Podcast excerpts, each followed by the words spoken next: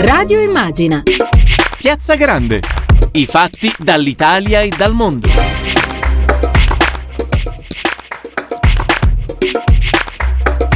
Buonasera, buonasera a tutte e tutti da Tiziana Ragni, benvenuti a Radio Immagina, benvenuti in Piazza Grande, una piazza che oggi è grandissima perché arriva fino a Washington.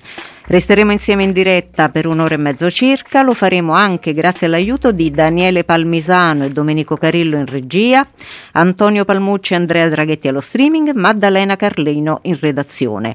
Sono le 18.05 e accanto a me c'è Cecilia Delia, portavoce delle donne democratiche. Benvenuta Cecilia. Grazie, buonasera. E perché questo è un pomeriggio anche molto dedicato alle donne. Eh, ha giurato il presidente Biden, prima di lui ha giurato la sua vicepresidente Kamala Harris e per la prima volta eh, l'America andrà avanti con una vicepresidente donna e nera. E pensate, Kamala Harris Proprio il 20 gennaio di due anni fa iniziava la sua lunga marcia verso la vittoria e apriva la campagna elettorale pronunciando sette parole.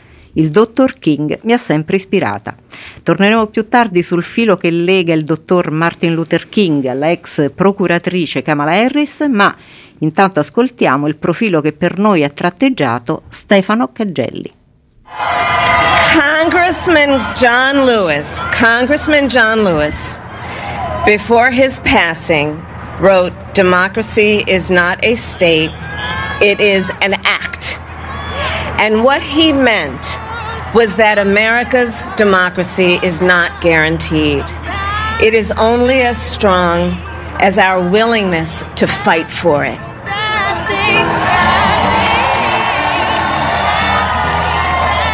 La democrazia americana non è garantita. La sua forza dipende dalla nostra volontà di lottare per essa. Citando il grande attivista per i diritti dei cittadini afroamericani John Lewis, Kamala Harris ha celebrato la vittoria elettorale di Joe Biden e la sua storica elezione come vicepresidente. Ancora non sapeva cosa sarebbe successo nelle settimane successive e in particolare quel 6 gennaio in cui l'insurrezione del popolo degli assatanati trampiani al Campidoglio ha sfregiato quelle istituzioni che per lei sono sacre. La democrazia non è uno Stato, ma un'azione. Questa frase rappresenta alla perfezione il modo di intendere la politica di Kamala Devi Harris. Nata 55 anni fa a Oakland, in California, da padre giamaicano e madre indiana, è la prima donna nera a essere stata candidata ed eletta come vicepresidente degli Stati Uniti d'America. È anche la prima asiatica a ricoprire tale carica. Forte della sua lunga esperienza come procuratrice, prima distrettuale e poi generale in California, e di una elezione in Senato nel 2016, Kamala è di oltre vent'anni più giovane del presidente Joe Biden, ma è una donna esperta, già testata sulla scena pubblica e pronta ad assumere decisioni e incarichi importanti. La sua collocazione politica è oggetto di dibattito e i prossimi mesi serviranno a svelarne i contorni in maniera più definita. C'è chi la definisce relativamente moderata, chi decisamente progressista. Di sicuro si colloca più a sinistra di Joe Biden ed è già diventata un simbolo, anche per il ruolo di ponte, che avrà fra i rappresentanti più anziani e tendenzialmente moderati dei democratici e la nuova generazione, più progressista e attenta a equità sociale e inclusione. Considerando che Biden, vista l'età, difficilmente si candiderà per un eventuale secondo mandato nel 2024, Kamala sembra ben posizionata a raccoglierne il testimone. Intanto, insieme al suo presidente, si gode la vittoria. We did it! We did it, Joe! You're gonna be the next president of the United States. Yo, yo, come again.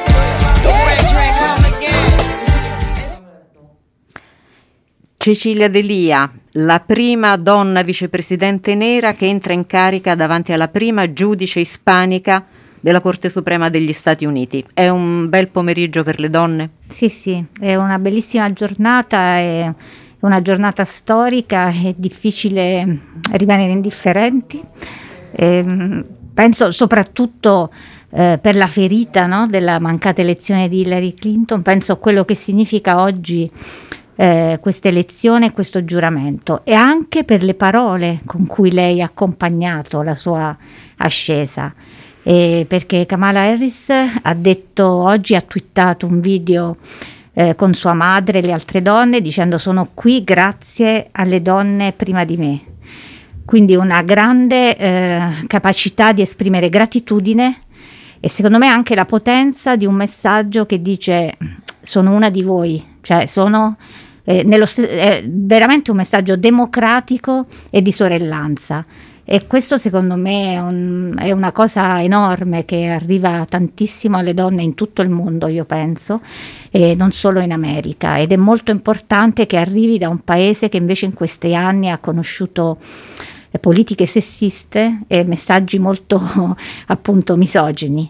Eh, quindi è una grande, cioè veramente una grande un gran giornata, momento. Sì. Stamattina Zingaretti proprio dai microfoni di Radio Immagina diceva bisogna rendere protagonista la squadra e per passare mh, a un campione eh, diceva con il talento si vincono le partite ma è col lavoro di squadra e l'intelligenza che si vincono i campionati e questo è Michael Jordan.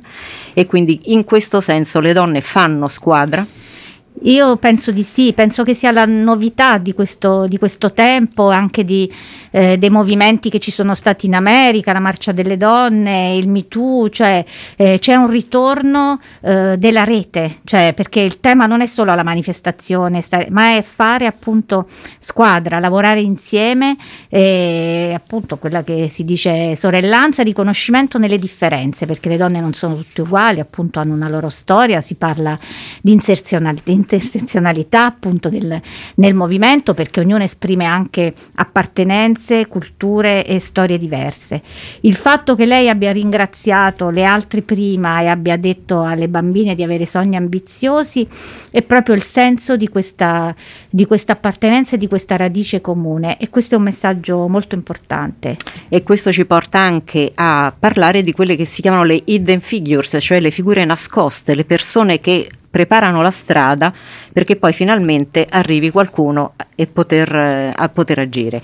In linea di massima eh, le donne sono sempre hidden figures e proprio Kamala Harris aprendo la campagna elettorale appunto due anni fa richiamava il discorso di Martin Luther King I Have a Dream e quella marcia passò dal fronte degli organizzatori come la marcia dei Big Six eppure se non ci fosse stata una donna probabilmente noi quelle parole non le avremmo sentite mai.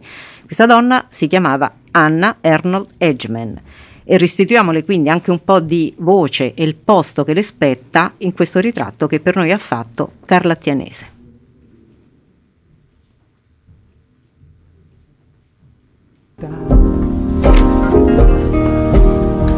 Always living with the threat of death ahead oltre 250.000 persone in marcia per il lavoro e la libertà.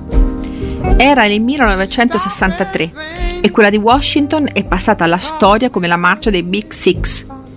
Fu così, infatti, che venne denominato il gruppo dei sei leader neri, tra i quali Martin Luther King, che furono il cervello politico e organizzativo di una delle più importanti manifestazioni della storia moderna quella per intenderci durante la quale il reverendo King pronunciò lo storico discorso I have a dream. I have a dream that one day this nation will rise up and live out the true meaning of its creed.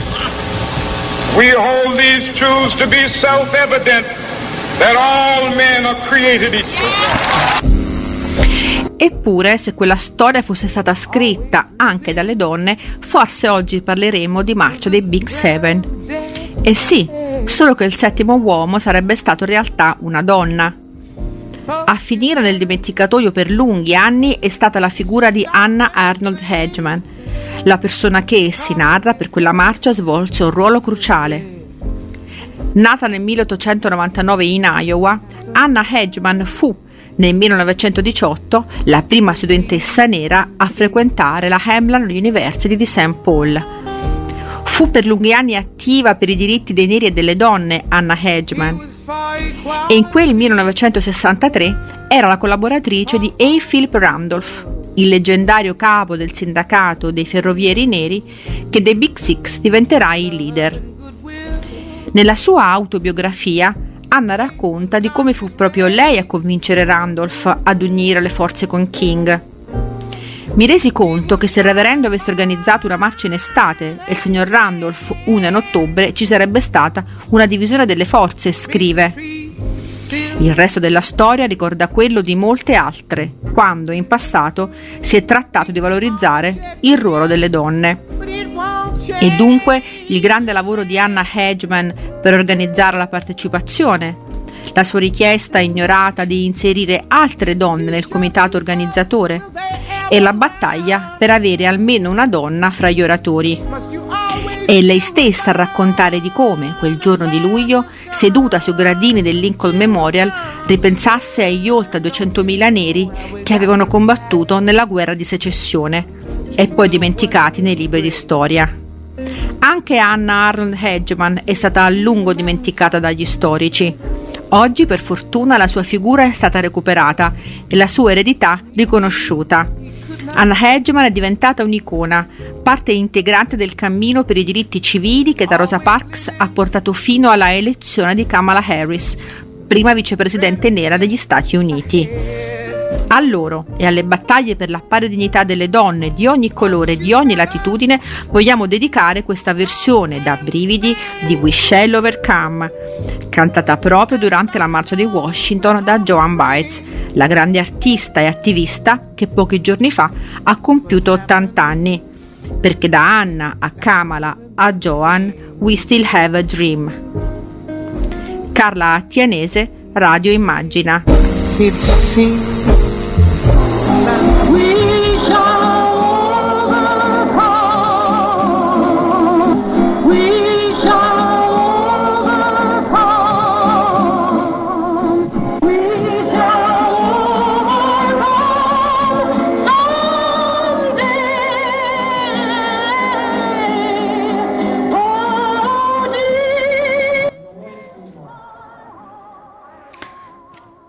E allora diamo il benvenuto anche a Marina Sereni, Vice Ministra degli Affari Esteri e della Cooperazione Internazionale. Benvenuta Vice Ministra.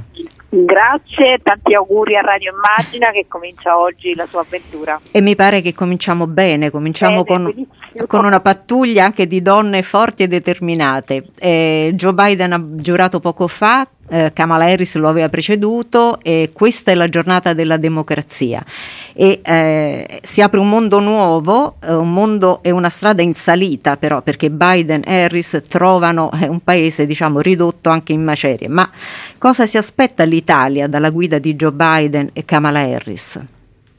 Beh, intanto lasciatemi esprimere l'emozione che penso sia di tutti i nostri eh, amici democratici in Italia e eh, ovviamente negli Stati Uniti per le immagini e le parole che abbiamo ascoltato e che stiamo ascoltando ancora in questi momenti di, eh, dell'insediamento dell'Inauguration Day. Eh, parole completamente diverse a quelle eh, alle quali ahimè ci siamo dovuti abituare per quattro anni, cioè c'è una svolta totale nel linguaggio, nell'immagine, nel messaggio che viene dalla nuova amministrazione americana. Eh, quindi che cosa ci aspettiamo? Ci aspettiamo di ritrovare a Washington innanzitutto degli amici, eh, un partner, un alleato. Noi europei, noi italiani abbiamo in, questo, in questi anni ovviamente mantenuto eh, fermo il nostro legame transatlantico, abbiamo cercato eh, in ogni occasione di collaborare con eh, gli Stati Uniti d'America a partire dalla, dalla, dalla, Nato ovviamente, ma non è stato facile, non è stato eh, facile certo. eh, confrontarsi con una leadership eh, statunitense che a più riprese ha messo in discussione l'amicizia con l'Europa e ha messo in discussione la stessa, eh, la stessa, forza del legame transatlantico. Quindi noi prima di tutto ci aspettiamo di ritrovare un'amministrazione eh, statunitense che eh, scommette sul multilateralismo, sul dialogo, sulla collaborazione.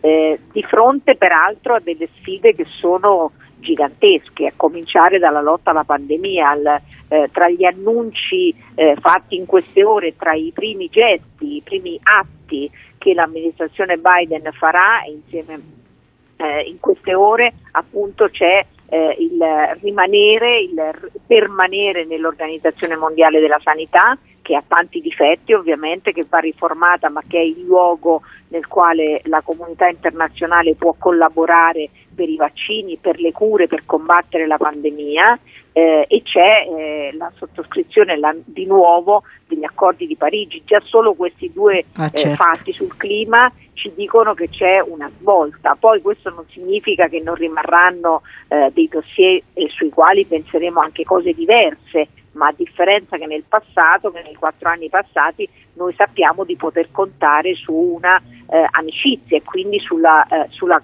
capacità di comprendersi e di discutere, anche se l'agenda di, eh, di Biden-Harris sarà un'agenda fortemente eh, legata alle emergenze nazionali ed è chiarissimo dal discorso che ha appena fatto il Presidente Biden, cioè avranno delle emergenze nazionali prima di tutto, ma in queste emergenze nazionali, e Biden l'ha detto, eh, parlando a chi è fuori dai confini degli Stati Uniti, potete contare nostra, eh, sul nostro ruolo, sulla nostra amicizia che era un po' quello che chiedeva stamattina anche Ursula von der Leyen quando ha lanciato questa, appunto questo ponte di amicizia per dire sul Covid o davvero ne usciamo tutti insieme e, e, oppure non, non, ne usciamo Certamente. semplicemente.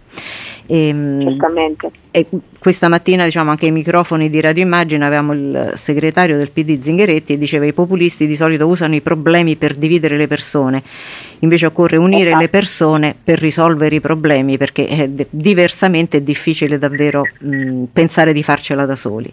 Questo è stato il messaggio più forte e se, se vogliamo proprio il più distante dai quattro anni di Trump che adesso abbiamo appena ascoltato dalle parole di Biden eh, quando ha detto il, il disaccordo politico non può diventare disunione, non può diventare di, di, divisione. Purtroppo eh, Biden e Harris ereditano un paese molto polarizzato e molto diviso.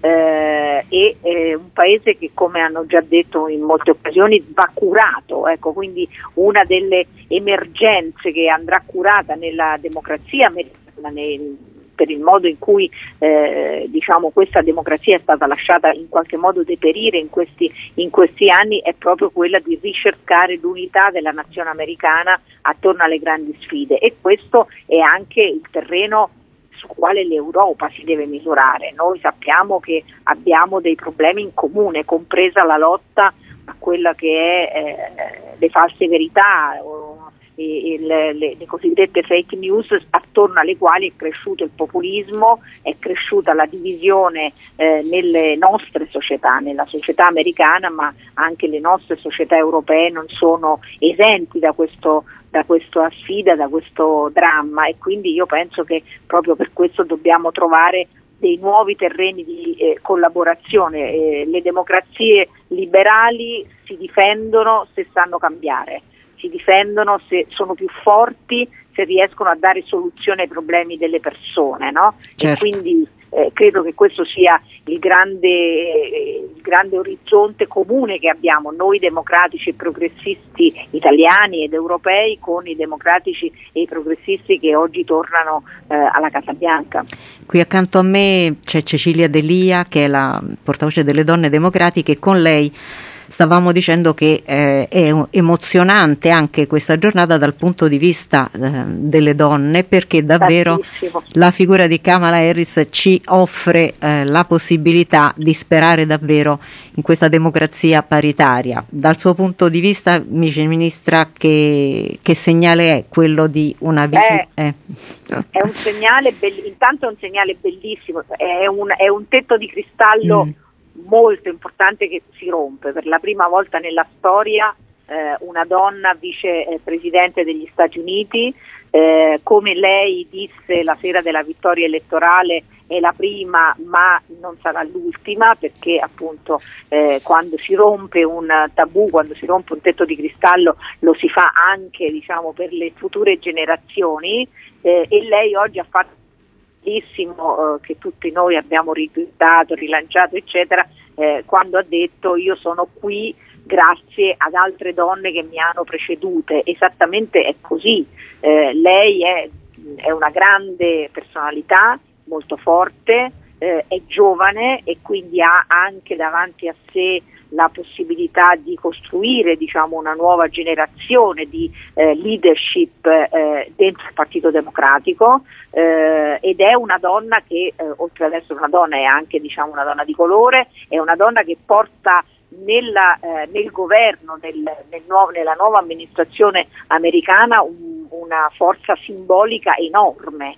Eh, poi dobbiamo anche dire che Biden ha fatto delle scelte paritarie anche sul resto dell'amministrazione perché il governo eh, degli, de, del nuovo governo degli Stati Uniti avrà eh, tante donne al suo interno, molte delle quali eh, di, minoranze, diciamo, di minoranze etniche e molte delle quali per la prima volta assumono ruoli importanti nella, nell'amministrazione. Quindi il segno femminile, diciamo, la svolta nella direzione di un ruolo molto forte delle, delle, donne è evidentissimo ed è un orgoglio per tutti noi e per tutte noi, cioè è un'ispirazione, ecco, ci e sentiamo qui... ispirati e speriamo che la, la si possa, questa strada la si possa seguire anche in altri contesti. Eh, qui la volevo proprio riportare infatti da Washington a Roma in senso mh, anche italiano dicendo che eh, lo chiamano le, l'effetto glass cliff, quel fenomeno per cui nei momenti di crisi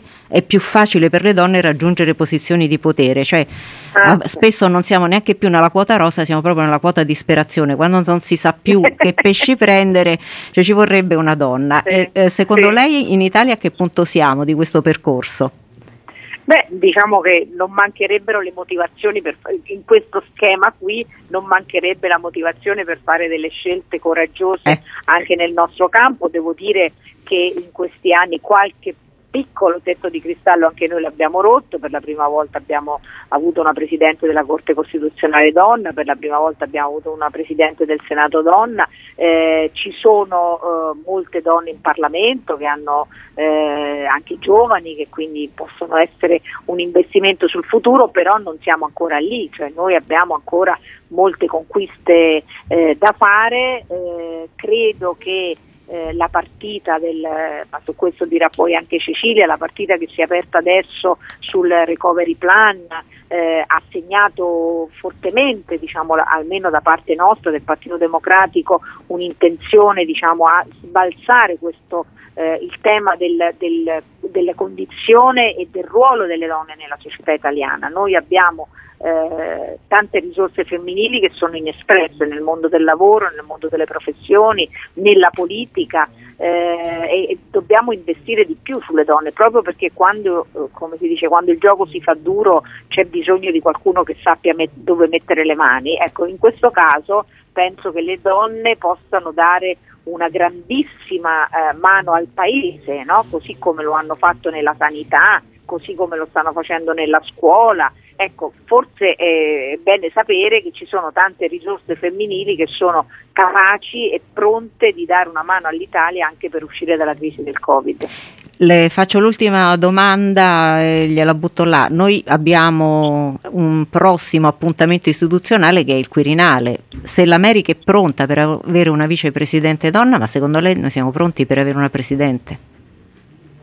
Ma guardi, questa legislatura io non sono più in Parlamento, devo dire che ho assistito, essendo membro del governo, ho seguito con grande apprensione la discussione di queste eh, settimane di, di, crisi assurda di governo. Eh, è una legislatura un po' pazzarella, diciamola così, ecco, mettiamola in questo modo. C'è da aspettarsi eh, di tutto. Una, Ecco, è una legislatura molto complessa in cui i numeri del Parlamento sono, eh, quindi se devo dare una risposta per le figure che posso immaginare pronte ad assumere quell'importante incarico istituzionale, la mia risposta è sicuramente positiva. Se devo dire che la politica italiana e questo Parlamento e questa, diciamo, questa, questa fase del Paese è già matura per questa scelta, non lo so questo, su questo diciamo, sono meno, meno sicura, ecco, mm. meno fiduciosa. Quindi non è così nera la crisi da poter dire ecco allora veramente ci vorrebbe una donna? No, non lo so, può darsi di sì, però ecco, diciamo, siamo ancora, adesso diciamo, siamo nelle mani di una presidente molto saggio e molto apprezzato come il presidente Mattarella. Ah beh, certo. eh, credo, che, credo che anche come peraltro nell'ultima occasione ci saranno nomi femminili che saranno all'altezza di essere presi in considerazione. Ecco, poi se, saranno, se sarà questa la volta eh, buona non lo so, però so di sicuro che il nostro paese esprime eh, figure femminili che possono, eh, per autorevolezza, per spessore, per capacità, possono sicuramente concorrere a qualsiasi, tipo, a qualsiasi livello e quindi anche al livello massimo delle eh, istituzioni italiane. La ringrazio molto Viceministra, qui accanto a me c'è Cecilia Delia, forse la vuole salutare Ciao. anche lei? Ciao, ciao Cecilia, Ciao, ciao. Cioè, immagino che io sono senza No. mascherina, ma ti immagino con la mascherina e con un sorriso fino alle orecchie. Sì, anche un po' con l'occhio lucido, diciamo. Eh, no, so, lo so, pure io, pure io, su quello sono, sono un po' commovevole pure io. È stato davvero un bel pomeriggio eh, Sì. per tutte. Grazie ancora Viceministra, Grazie. speriamo Grazie. di riaverla presto. Ecco, noi rientriamo in studio con Cecilia Delia, ci avviamo diciamo, a, a seguire quest'ultima fase del- della cerimonia e chiedo a lei un auspicio a questo punto anche per l'Italia. Beh, noi abbiamo fatto, noi abbiamo ancora molte battaglie da fare. E adesso Marina Sereni diceva anche del, del Parlamento, della difficoltà di questa legislatura, però è vero che di fronte alla pandemia ci si sono prodotti dei cambiamenti nel dibattito politico e io penso anche nella consapevolezza. Il fatto che in America abbiano vinto Biden e Harris è anche il, il- ritorno del- di idee di leadership eh, che uniscono appunto e che guardano in faccia i problemi. Noi abbiamo fatto un'esperienza enorme con, no, di, di distanziamento, ma anche abbiamo sperimentato quanto siamo legati gli uno all'altro, c'è bisogno insieme di uscirne. E noi abbiamo visto, cambiando anche le politiche europee, perché anche in Europa c'è una leadership femminile, ma anche il governo italiano, i nostri interlocutori in Europa, i democratici in Europa, cambiando le politiche europee, l'Europa inizia a disegnare uno spazio comune sociale. E il Next Generation EU è una grande occasione, ma noi abbiamo dovuto eh, lottare in questi mesi perché il Next Generation EU avesse davvero il segno del, eh, delle donne eh, della necessità di aumentare l'occupazione femminile, dell'empowerment femminile, delle infrastrutture sociali, cioè, quindi abbiamo un'agenda molto fitta che va costruita insieme, eh, donne dei partiti, donne delle associazioni, dei sindacati, cioè della società civile e quello che stiamo eh, cercando di fare è quello che abbiamo chiesto anche al Presidente Conte, di aprire un tavolo e di cambiare, la, la nuova bozza del recovery su questo è molto diversa, ma bisognerà fare la valutazione ex ante dell'impatto di genere, quindi io penso che noi dobbiamo consegnare alle ragazze, alle bambine italiane un'Italia profondamente diversa da questo punto di vista. È la responsabilità, siamo un po'... Eh, insomma la, la generazione anche come quella di, della di- delle, delle, delle ragazze degli anni 60 che hanno cambiato il mondo, avevano un sogno egalitario, che eh, insomma che a questo punto ha eh, responsabilità di direzione È ora. nel mondo, è ora davvero di metterli in atto. que- Ma que- basta, eh, esatto. è ora. Io ringrazio moltissimo Cecilia Delia, ripassiamo mh, la palla verso il mondo americano. Eh, uno dei compiti più ardui che attende Biden sarà soprattutto la ricucitura sociale sul piano dei diritti civili, dell'antirazzismo e per capire questa America che lui eredita ci viene incontro anche eh, un'opera letteraria di James Baldwin. Lui diceva che la storia dei neri americani è la storia dell'America e per questo eh, dobbiamo farla raccontare e sentirla raccontare da loro. E allora adesso vi propongo breve, un breve viaggio nel mondo eh, dell'Afro-America. La scheda che stiamo per sentire ce l'hanno proposta Sara Guabello e Roberto Soriani. Parole e musica.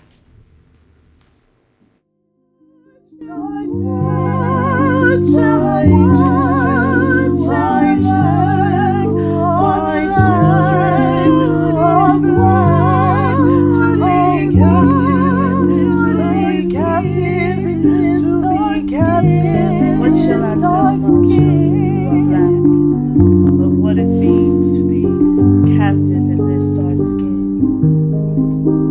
What shall I tell my children who are black of what it means to be captive in this dark skin? What shall I tell my children who are black? La clarinettista Angel Beth Dewitt musica nel 2019 un poema che Margaret Burroughs scrive nel 1963 chiedendosi cosa possa raccontare ai propri figli neri, prigionieri di una pelle scura, in un mondo bianco, in cui ogni cosa nera è negativa, cattiva, paurosa. Una domanda ancora aperta, a cui nello stesso 1963 un libro piccolo ma potente offre una risposta. È La prossima volta il fuoco di James Baldwin.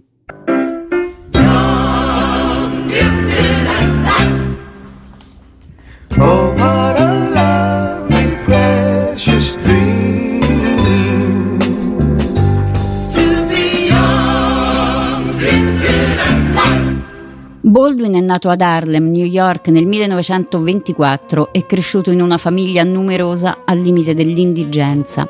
A neanche 24 anni e con 40 dollari in tasca, nel 1948 sbarca a Parigi. Ed è guardandolo dall'altra parte dell'Atlantico che riesce a sviluppare un pensiero sorprendentemente lucido su quanto accade nel suo paese d'origine. Lo dirà nel 1965 a Cambridge in un celebre dibattito. Il sogno americano è stato costruito sulle spalle ricurve dell'uomo nero. Io ho raccolto il cotone, io l'ho portato al mercato, io ho costruito le ferrovie sotto la frusta di qualcuno. This is America. Don't catch you slipping now. Quando esce la prossima volta il fuoco, siamo in una decade, quella degli anni 60, costellata da violenze, conquiste e vittorie. Le grandi battaglie per i diritti civili, la guerra fredda, il Vietnam, la repressione, Cassius Clay che diventa Muhammad Ali, la Nation of Islam. La situazione sociopolitica del periodo ci accompagna nello spirito del libro e nel pensiero del suo autore. Un pensiero esposto attraverso due momenti, una lettera al nipote, figlio nero in un mondo bianco, e una lunga riflessione a seguito di un pranzo con il leader della Nation of Islam. Il pensiero di Baldwin si dispiega potente, analitico e preciso, non solo nel rivendicare l'uguaglianza umana, sociale e politica, ma anche nell'offrire un'analisi antropologica e finanche psicoanalitica del razzismo dell'America bianca. Il risultato della narrazione magistrale di Baldwin è un'appassionante, autorevole e lucidissima indagine sui rapporti interrazziali in cui amore, fede e famiglia si intrecciano, mettendo a nudo il grande sogno americano, il diritto alla felicità sancito dalla Costituzione, il paese delle grandi opportunità, che non sono per tutti.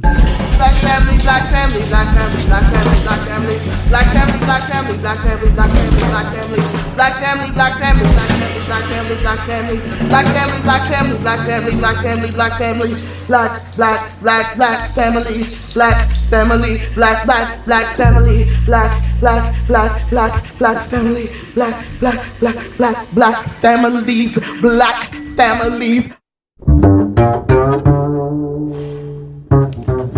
Questo paese innocente ti ha confinato in un ghetto, scrive Baldwin, e in questo ghetto hai stabilito che tu marcisca. Sarò più preciso, perché qui è il nocciolo della questione. È qui l'origine della polemica, mia col mio paese.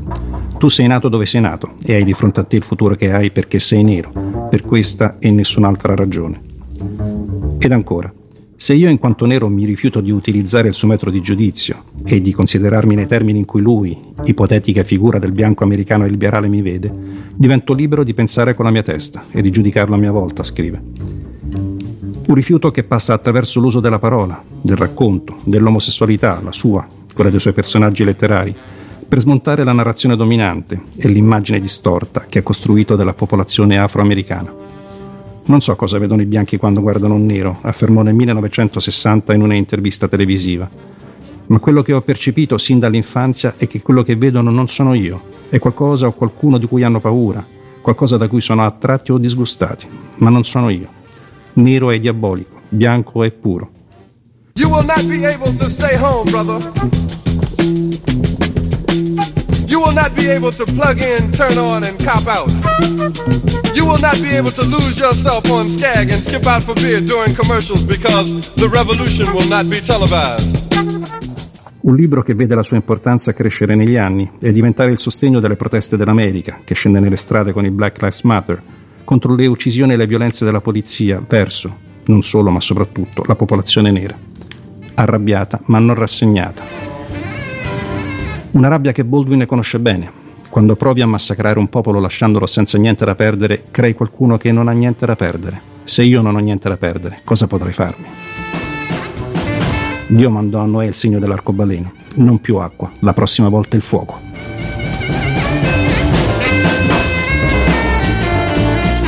Per Radio Immagina, Roberto Soriani e Sara Guabello.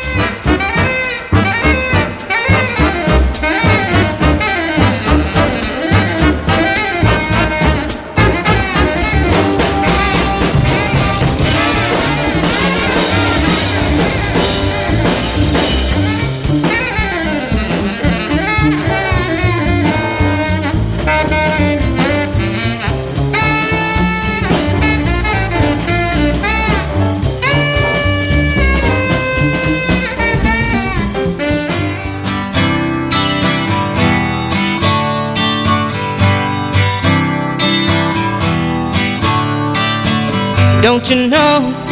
we're talking about a revolution. It sounds like a whisper. Don't you know? They're talking about a revolution. It sounds like a whisper. While they're standing in the welfare lines,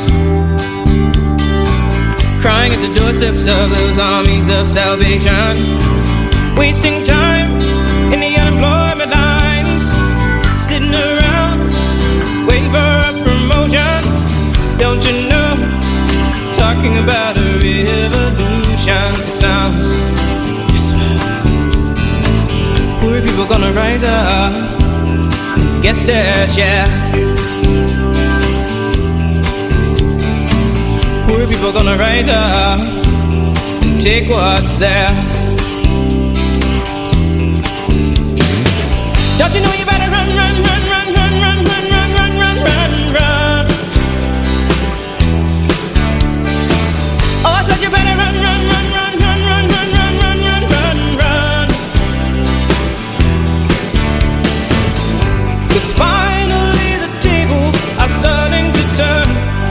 Talking about a revolution. Yes, finally the tables are starting to turn. Talking about a revolution. Oh no. Talking about a revolution. Oh, while they're standing in the welfare lines. Crying the doorsteps of those armies of salvation. Wasting time in the unemployment lines. Sitting around waiting for a promotion. Don't you know? Talking about a revolution sounds a whisper. And finally the tables are starting to turn. Talking about a revolution. Yes, finally the tables are starting to turn. Talking about a revolution. Oh no. Talking about a revolution. Oh. Talking about a revolution. Oh no.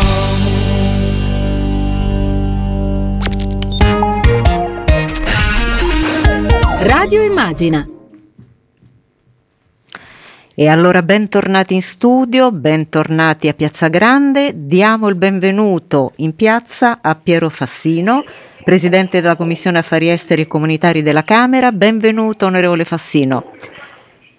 Buonasera a voi e avrei naturalmente avuto molto piacere di essere in presenza. E io da voi, l'aspettavo qui e ma c'è la l'aspettavo... seduta, c'è la Eh. seduta eh, del- della Camera dedicata allo scostamento di bilancio in cui è necessario il voto, la maggioranza assoluta dei componenti della, della- della Camera. Eh, guardi, mi sembra fondamentale che lei stia lì. presenti tutti, Ecco, tutti sì.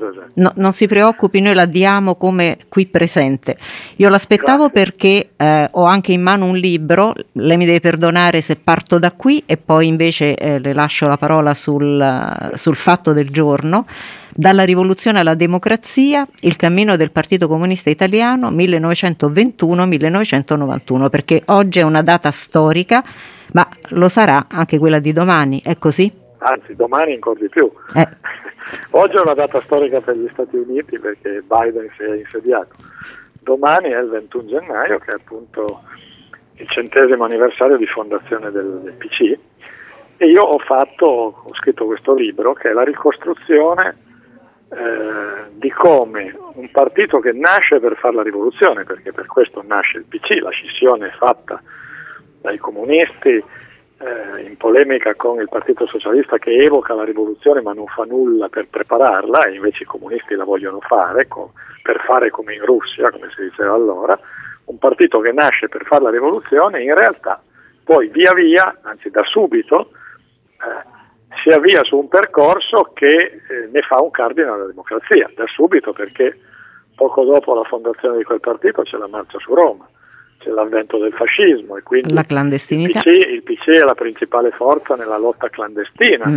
no? poi il PC contribuisce in modo determinante alla, alla, resistenza e alla lotta unitaria della liberazione del paese e poi alla scrittura della Costituzione, alla nascita della Repubblica e via via a tutti i passaggi della vita della Repubblica, diventando sempre di più un cardine della democrazia italiana. E io ricostruisco in questo libro questo cammino che non è stato né facile né privo anche di, di contraddizioni, di, di, coerenze come di, di, incoerenze, di rotture come di eh, continuità, quindi eh, lo ricostruisco collocandolo sempre diciamo, in, in, in, connessione con lo scenario politico italiano e lo scenario politico internazionale. Quindi è la ricostruzione di un cammino, come dice il libro. Esatto, e soprattutto emerge dal suo libro che eh, la democrazia non è mai acquisita, poi a, alla fine è necessaria una sorveglianza estrema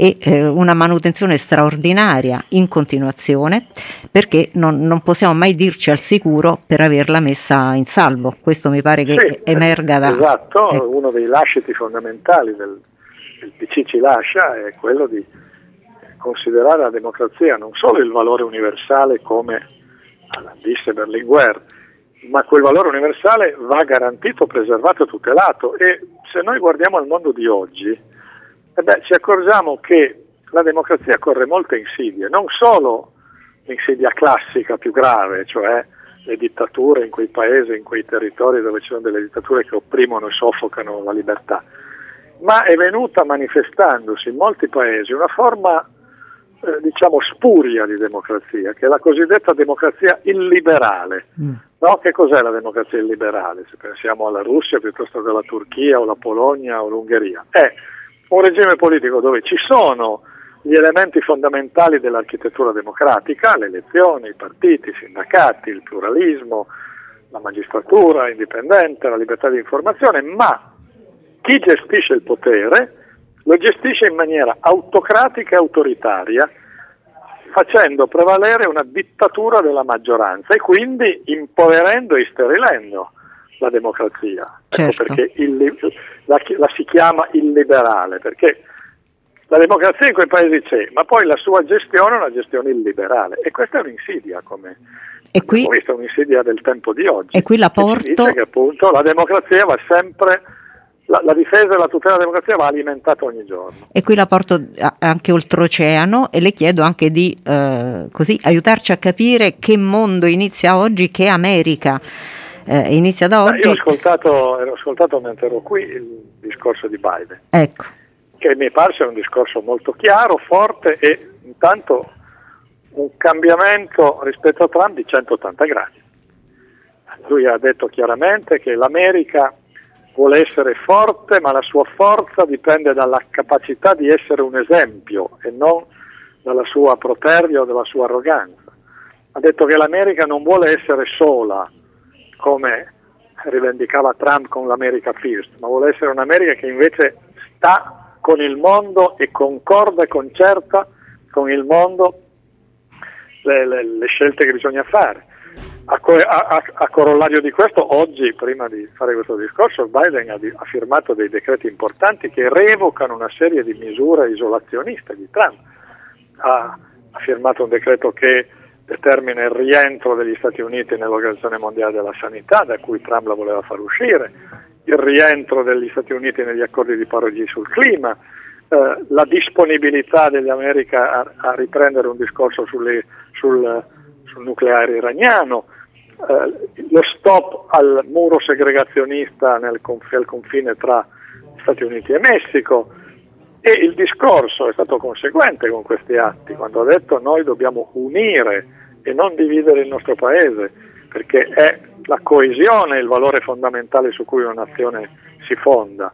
E dopo aver vissuto anni in cui si è lacerata e si è divisa la società americana, adesso è tempo di unirla, quindi mi pare un discorso molto forte, lui ha usato anche espressioni esplicite, ha detto a un certo punto ci libereremo del suprematismo bianco, ora il suprematismo bianco era uno dei punti di forza di Trump, il suprematismo bianco è quello che ha originato eh, eh vicende che hanno portato eh, agli sconti razziali nelle città, nelle città, americane. Il suprematismo bianco è quello che ha eh, fatto rinverdire eh, diciamo, parole d'ordine e atteggiamenti segregazionisti. Biden ha detto di tutto questo dobbiamo liberarci, quindi credo un discorso forte e che dice che con Biden si apre una pagina nuova. Poi naturalmente questo non significa che tutto sarà facile, non significa che tutto ciò che diranno gli Stati Uniti sarà giusto o che saranno d'accordo su tutto ciò che il mondo gli proporrà, però certamente una disponibilità e un atteggiamento del tutto nuovo. Diciamo che possiamo tirare un iniziale sospiro di sollievo? Non c'è il minimo dubbio, un grande sospiro di sollievo. L'altro... Siamo di fronte all'America che abbiamo sempre conosciuto e mi lasci dire anche che abbiamo sempre auspicato e che in qualche momento abbiamo amato.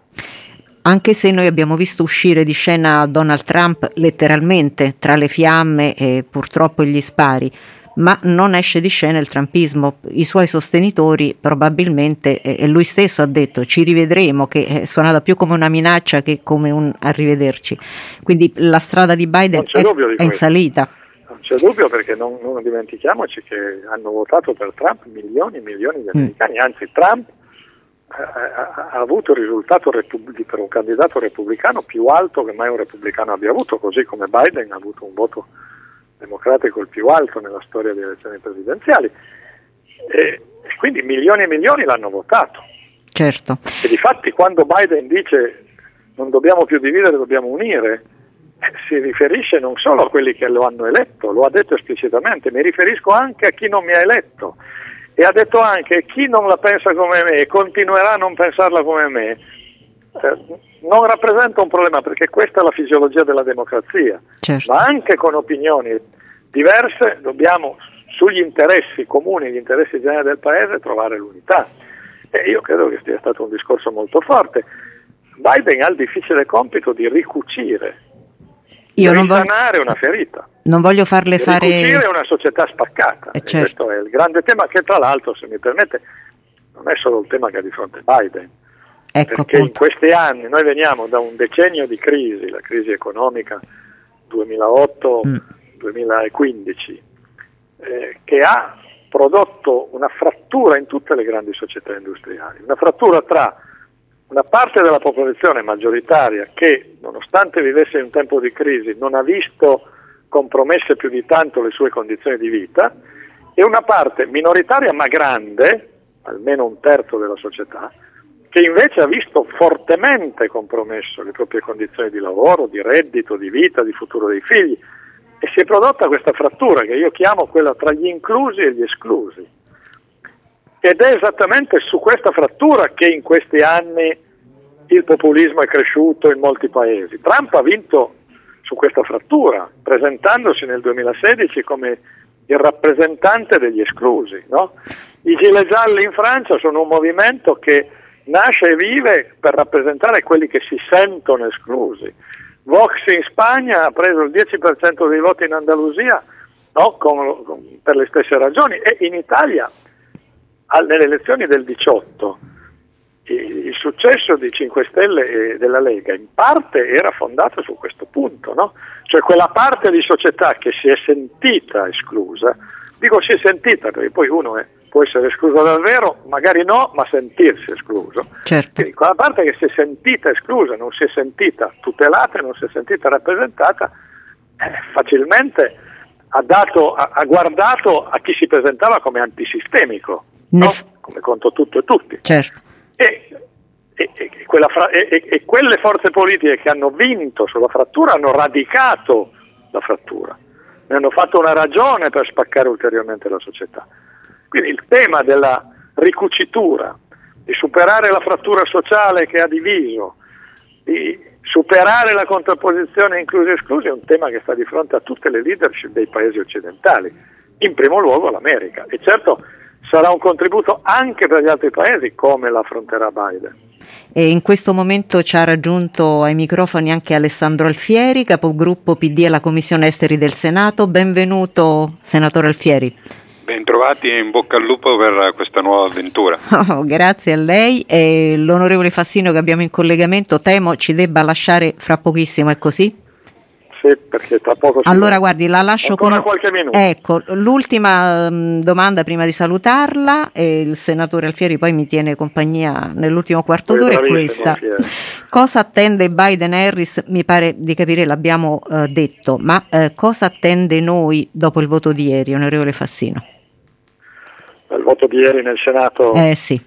beh, certamente risponderà adeguatamente Alessandro, eh, che è anche sì. senatore, è un ottimo senatore, il nostro rappresentante in commissioni esteri.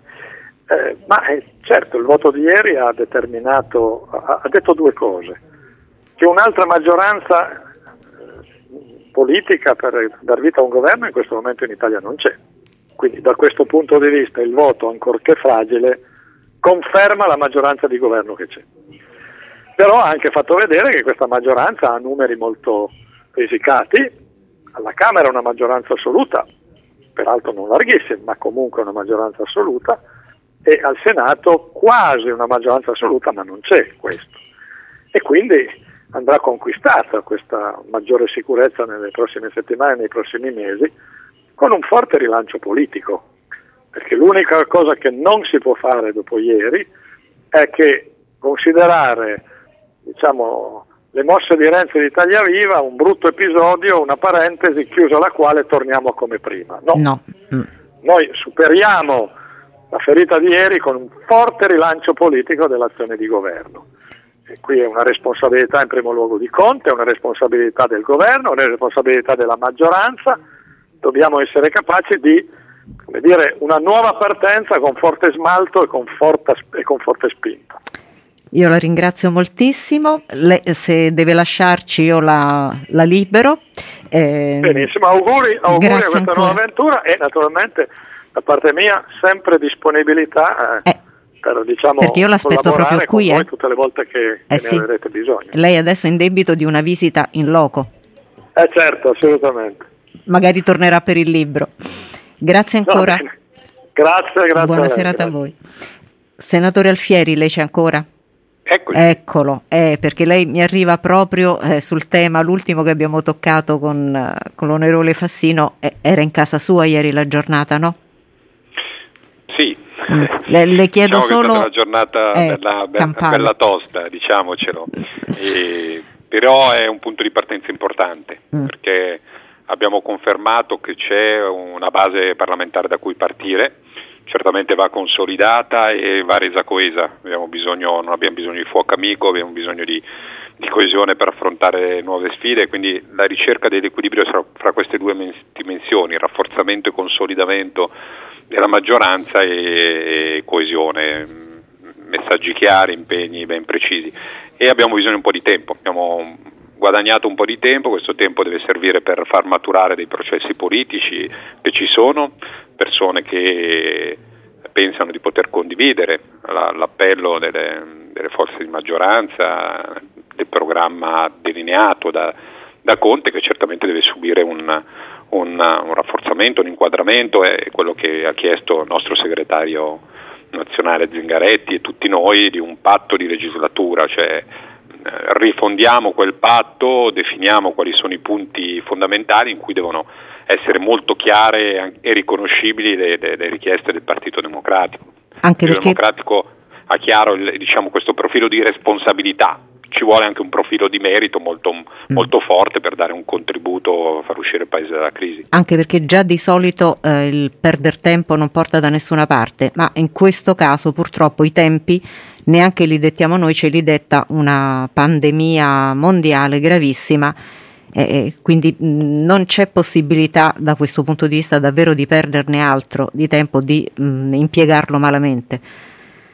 Sì, sì, non c'è dubbio, noi abbiamo delle, delle urgenze, la campagna vaccinale, il recovery fund da, da, da definire, dargli diciamo, la, la, eh, una, la, forma finale per poi mandarlo a, a, Bruxelles, però allo stesso tempo abbiamo bisogno di fare questa operazione di allargamento della, della, base parlamentare in maniera intelligente, di prospettare bene quello che ha abbozzato ieri eh, Conte definendolo una sorta di, di, di, di polo europeista, che, che anche questo va disegnato meglio, il Partito Democratico farà la sua parte, ma vuole con nettezza e chiarezza definire questo nuovo patto di, di, legislatura che è l'unica garanzia che ci può portare a compimento eh, nel lavoro che abbiamo davanti. Serve serietà e in questo momento anche saggezza e lungimiranza e mettere al primo posto il Paese. Ecco. Ora io invece le faccio attraversare l'Atlantico in questo l'unico tipo di viaggio che possiamo fare peraltro perché mm, mi pare quello immaginario intendo dire mh, mm, finché non ci saranno condizioni diverse e quindi la faccio atterrare eh, a Washington mh, mm, dove appunto stiamo ancora vedendo le immagini, si sta concludendo diciamo, la, il giuramento. Mm, dicevamo anche prima con l'onorevole Fassino, eh, si apre oggi una fase di, di, speranza, tiriamo un po' un sospiro di sollievo, ma certamente le, l'America che eh, oggi prendono in, in eredità eh, Joe Biden e Kamala Harris è un paese ridotto davvero, messo a ferro e fuoco e ridotto in macerie. La sua valutazione della strada che si apre oggi di fronte al nuovo presidente? Beh, le fratture si erano già aperte prima della, della, dell'ascesa di, di, di Trump alla presidenza della, della, della, Repubblica. Sentivo Fassino alla fine del suo intervento quando mi sono collegato a parlare di esclusi e inclusi. Sì, esatto. eh, la globalizzazione è entrata nelle nostre case, eh, ci ha squassato l'esistenza, ha aperto opportunità per chi aveva gambe solide e ha mh, spaventato, i cambiamenti hanno spaventato eh, persone più fragili e da questo punto di vista il governo e la rassicurazione devono prevalere sul giocare con le paure, con le ansie e le inquietudini delle persone, che però ci sono e devi saperle riconoscere.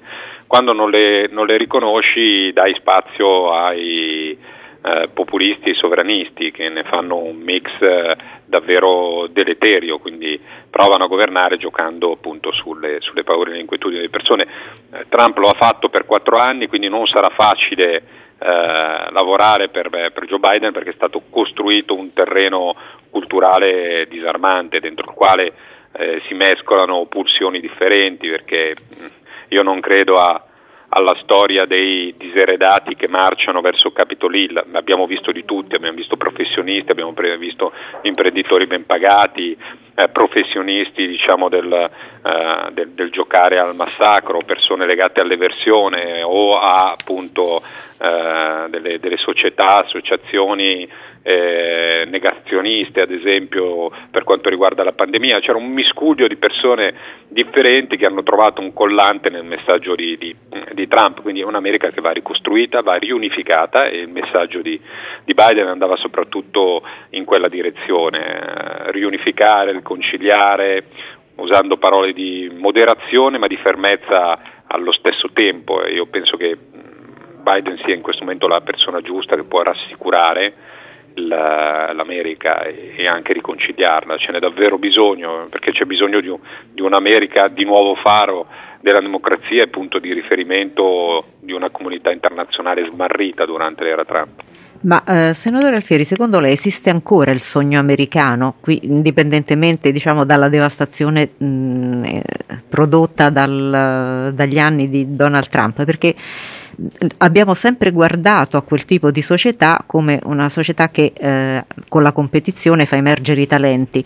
Ora forse stiamo guardando qual è il rovescio di quella medaglia, è un rovescio drammatico. La pandemia eh, sta producendo una crisi mh, devastante da noi, ma da loro sta davvero eh, azzerando anni e anni e anni di, mh, di, crescita e di progresso. Il 40% degli americani ha perso il lavoro, l'ha perso in una società però spietata, in cui le possibilità di curarsi o di vivere e di morire sono legate al reddito, in cui tutto è legato alla propria capacità o meno di farcela. Che, mh, da questo punto di vista che ci aspettiamo dalla, dall'azione di Biden? Sì, beh, i, danni della pandemia sono incalcolabili e, in alcuni casi ancora non, non prevedibili, purtroppo è ancora in corso, uh, danni economici, sociali sulle future generazioni, sulla formazione dei nostri figli, sulla socialità di cui sono stati privati e tutti i paesi coinvolti dovranno fare i conti con tutto, con tutto questo. Mm. Eh, Però questo pesa ancora di più. sicuramente è acuito, certo, ecco. condivido.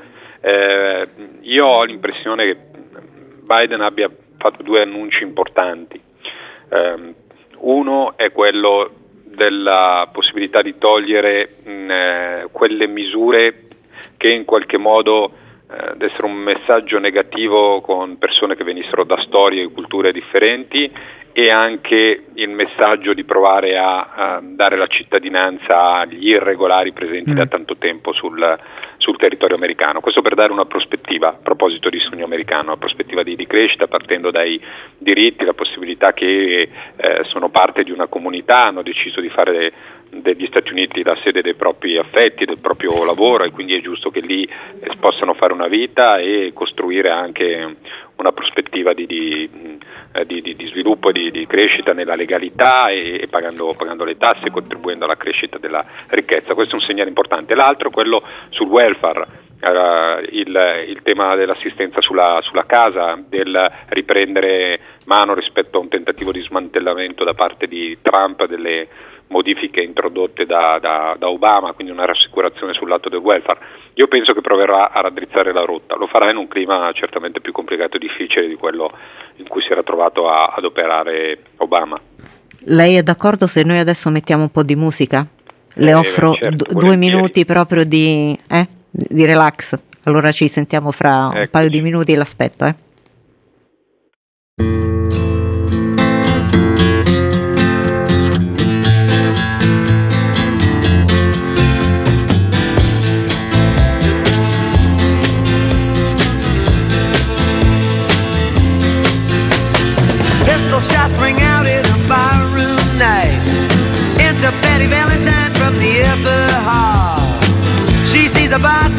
In a pool of blood.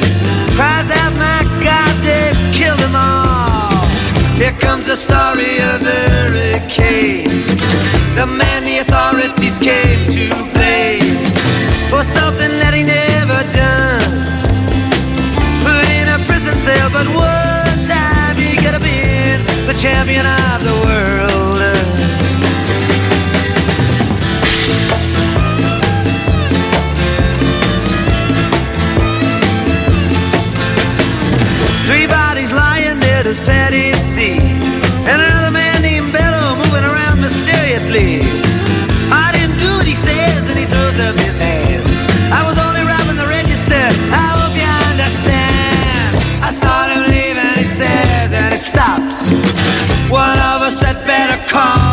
Cops.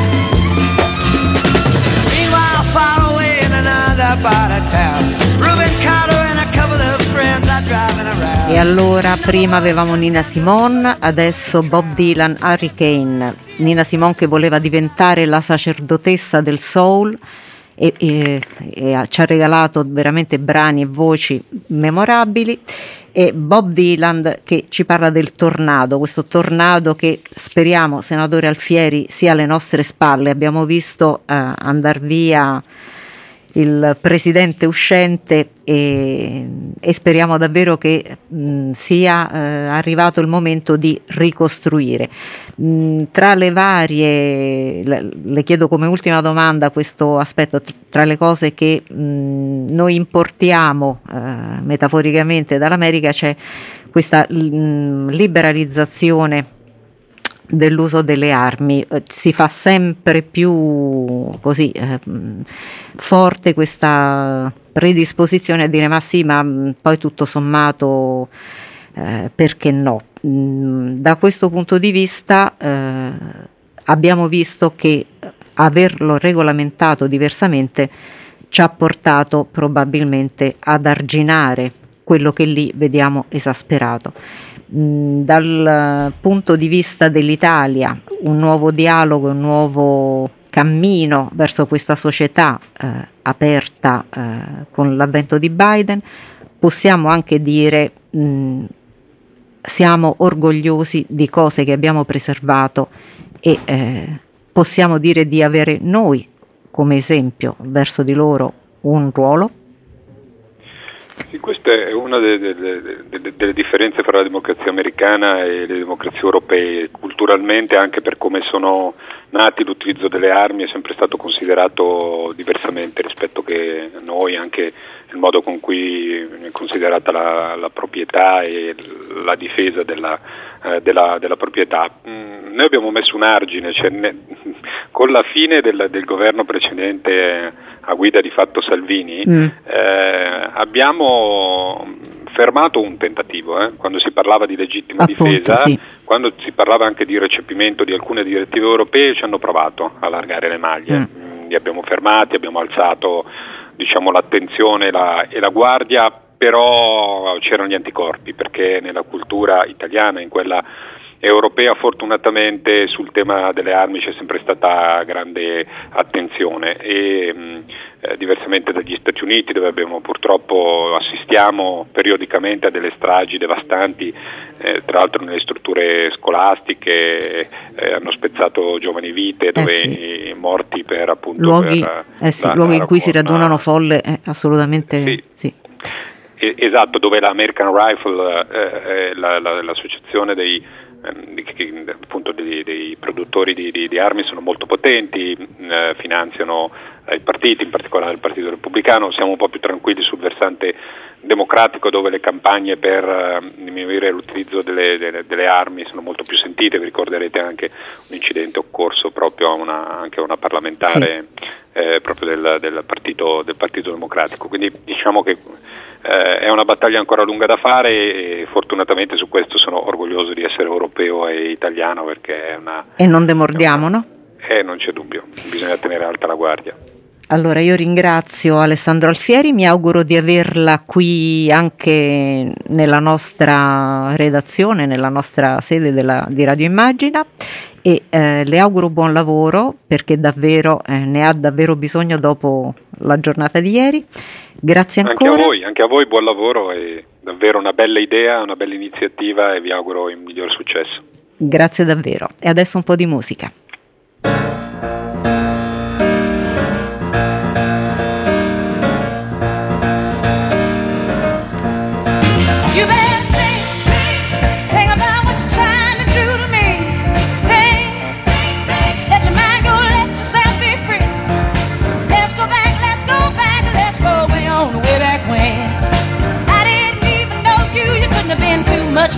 change.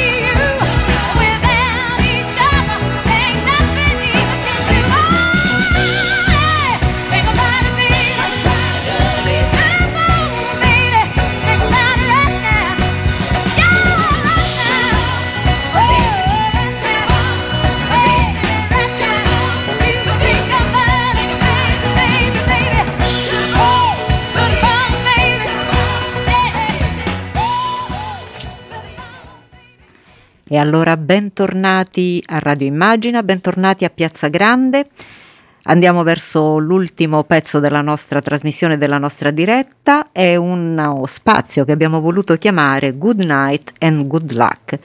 L'abbiamo preso da una, è una citazione di un film del 2005 diretto da George Clooney e Good night and good luck era la frase con la quale Edward Murrow, un giornalista della CBS, salutava ogni sera gli spettatori al termine del suo programma.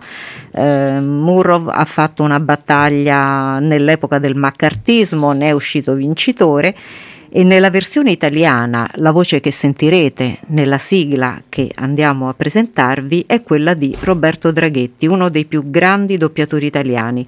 Ci ha lasciato pochi mesi fa, ma le voci no, non ci lasciano mai e ci fa davvero davvero piacere riproporvela. Good night and good luck. L'universo delle radiovisioni. Buonanotte e buona fortuna.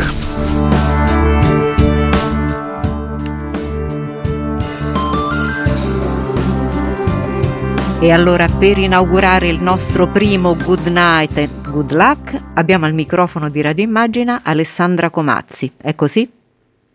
Eccomi qua. Eccola. Buonasera a tutti, buonasera a tutti gli ascoltatori. Ciao ciao. Buonasera ad Alessandra Comazzi, giornalista specializzata in critica televisiva, perché di solito a quest'ora eh, inizia mh, mm, tra gli amici, eccetera, dice, ma tu stasera che serie guardi? Ma stasera che c'è? Che guardiamo? È così? Certo.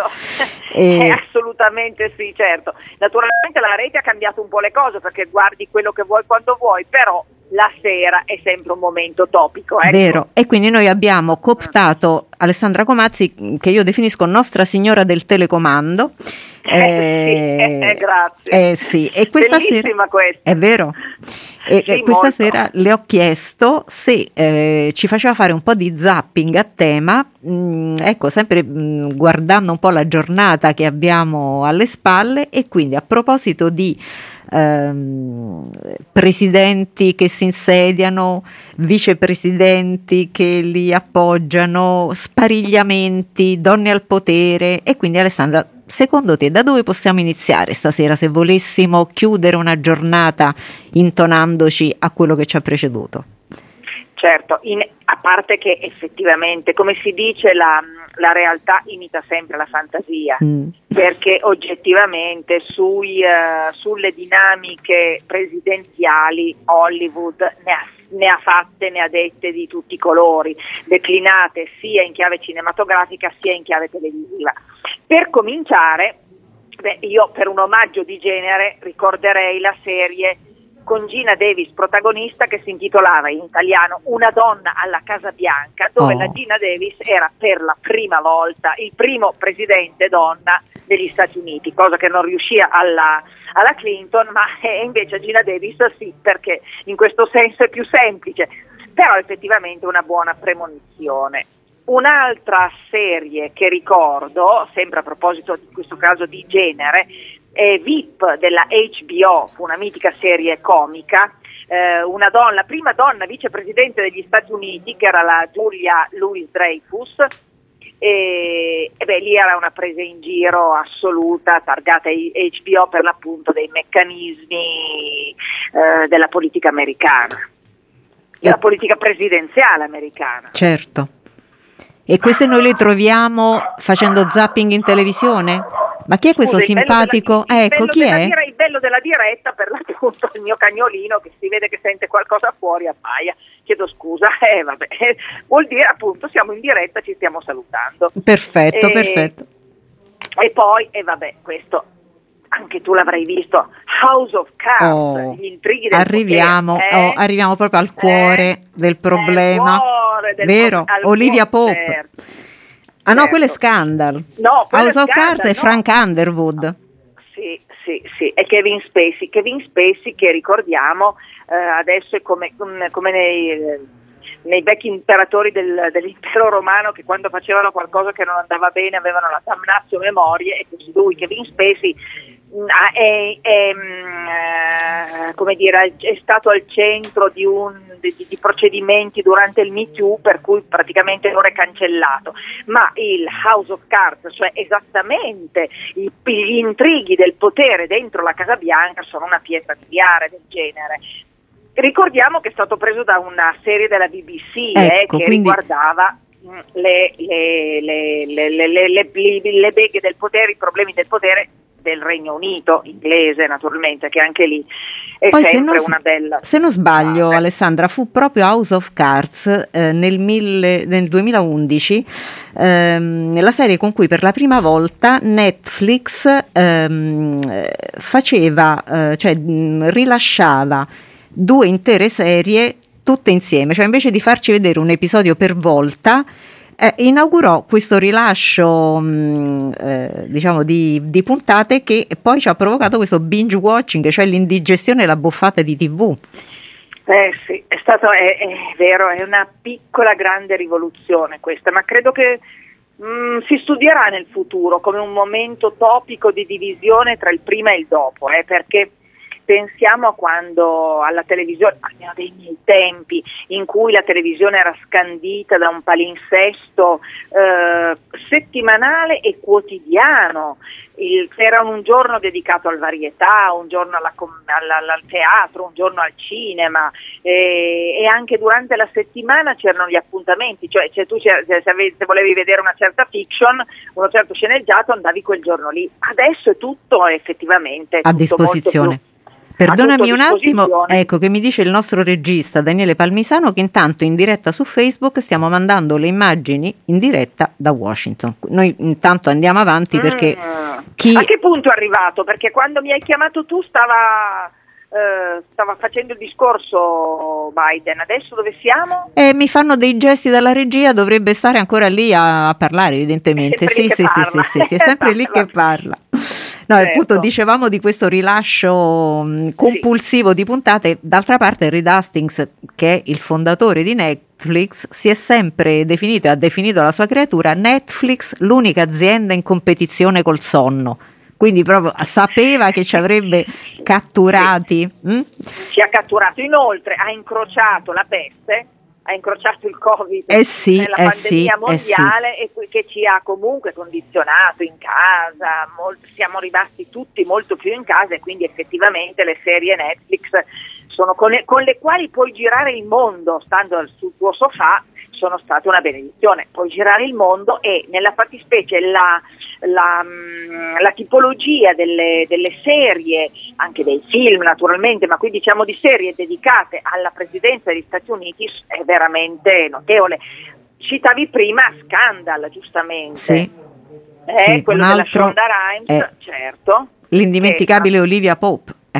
Olivia Pope, la, una, tra l'altro una do, anche lì una donna, è una donna di colore che entra prepotentemente sì. nei meccanismi del potere americano e coglierei l'occasione per ricordare che Shonda Rhimes adesso, proprio in questi giorni, eh, questi giorni si vede su Netflix, a proposito, ha prodotto una serie che, mm, che si chiama Bridgeton, eh, che si svolge non in epoca contemporanea, ma nell'epoca della reggenza inglese, l'epoca di Re Giorgio Mazzo del 1812-13, quel che, quel che l'è, dopo la rivoluzione francese comunque, in cui il, la, la, grande trovata della Shonda, che è una regista produttrice di è una maga.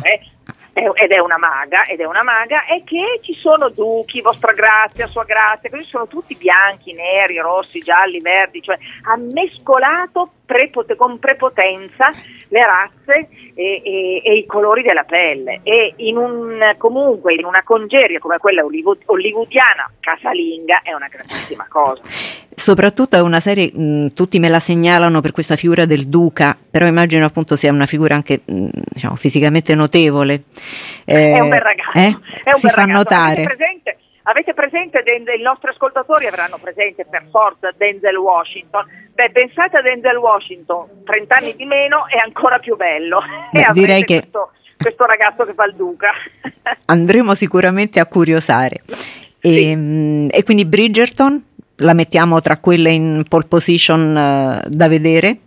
Bridges la mettiamo in pole position da vedere adesso proprio per tutti i mm. rimandi, eh, come dico, di genere, di integrazione razziale che in un modo secondo me assolutamente eh, originale la Shonda Rhimes, che è appunto la produttrice, la, la creatrice di Scandale di Grace Anatomy anche, è riuscita a, a, a realizzare in un contesto eh, alla Jane Austen, no? dove sempre tutti dicevano ci sono questi costumi bellissimi di primo Ottocento, belli, colori pastello, eccetera, però poi ci sono dei problemi molto reali di integrazione razziale e delle donne che che aspirano a smetterla di fare le belle statuine che si devono soltanto sposare ma devono entrare nella vita reale. Meraviglioso. Intanto Alessandra ci dicono dalla regia che Biden ha firmato e quindi oh, un piccolo sospiro di sollievo. Mi auguro si sia anche oh. riappropriato della valigetta sì. con i codici nucleari nel coi frattempo, codici, appunto, eh, che ci stava certo. molto a cuore.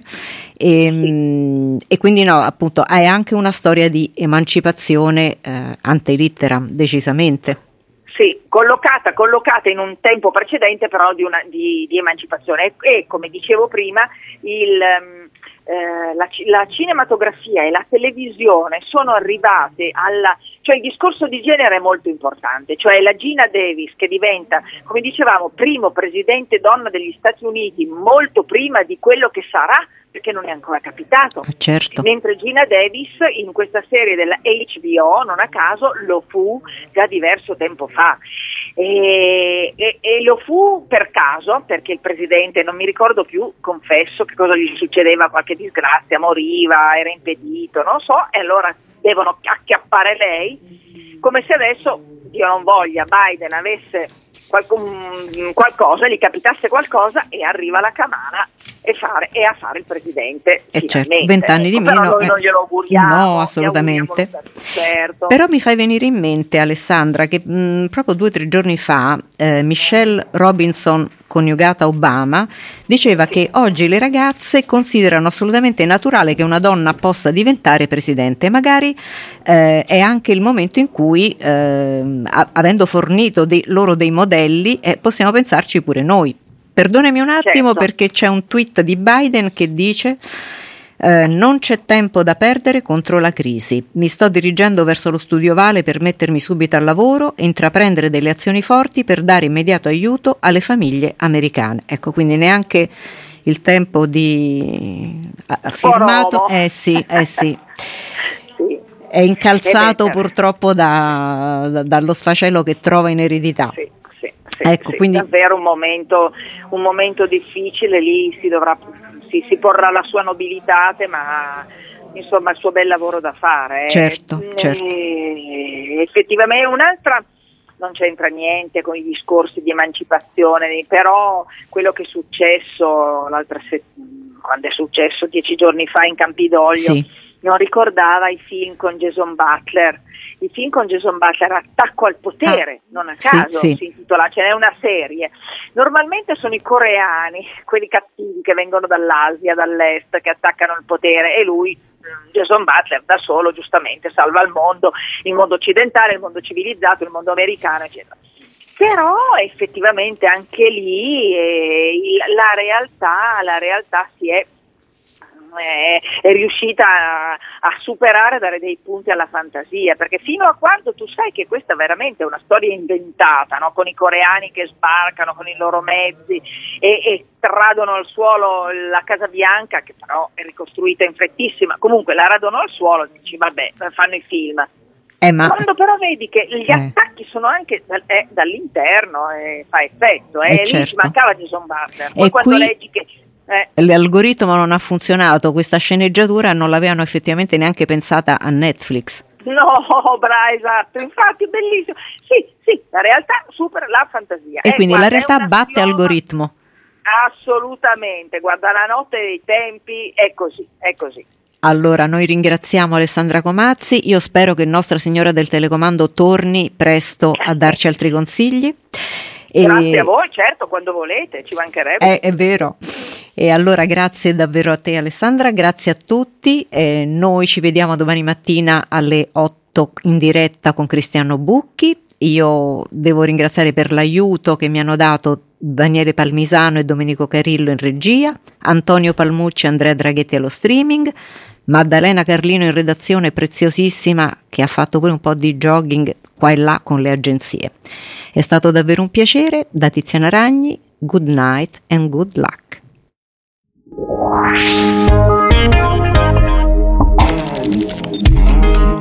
Radio Immagina, dalla parte delle persone.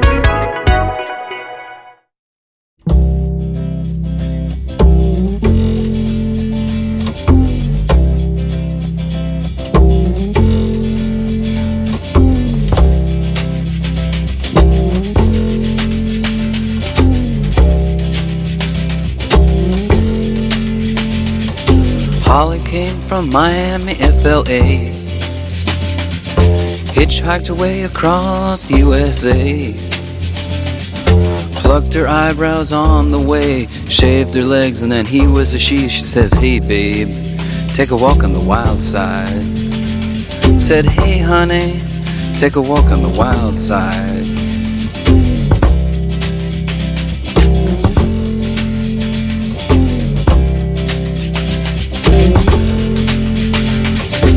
Candy came from out on the island. In the back room, she was everybody's darling. But she never lost her head, even when she was given head. She says, Hey, babe, take a walk on the wild side. Said, Hey, babe, take a walk on the wild side. And the colored girls go do do do do do do do do do do do do do do do do do do do Do do do do do do do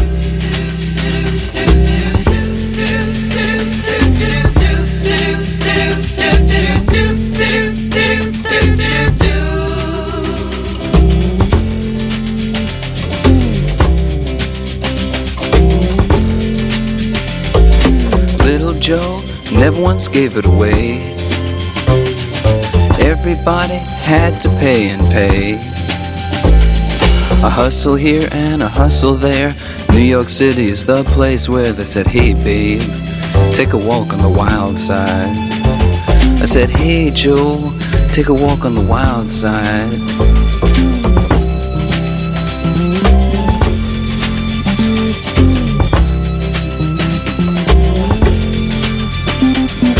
Sugar Plum Fairy came and hit the streets. Looking for soul food and a place to eat.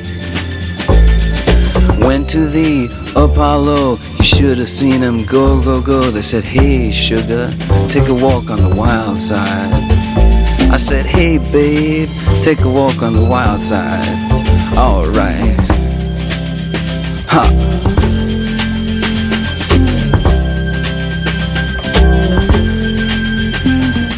Jackie is just speeding away. Thought she was James Dean for a day. Then I guess she had to crash. Valium would have helped that patch. I said, Hey, babe, take a walk on the wild side.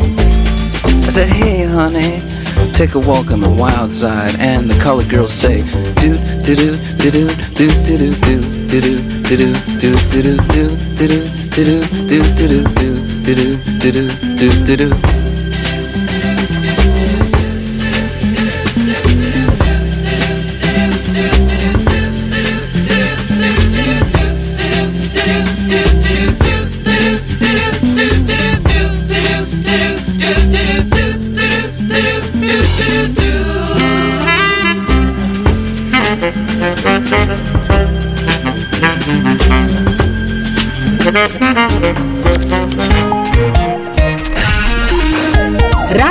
Gina.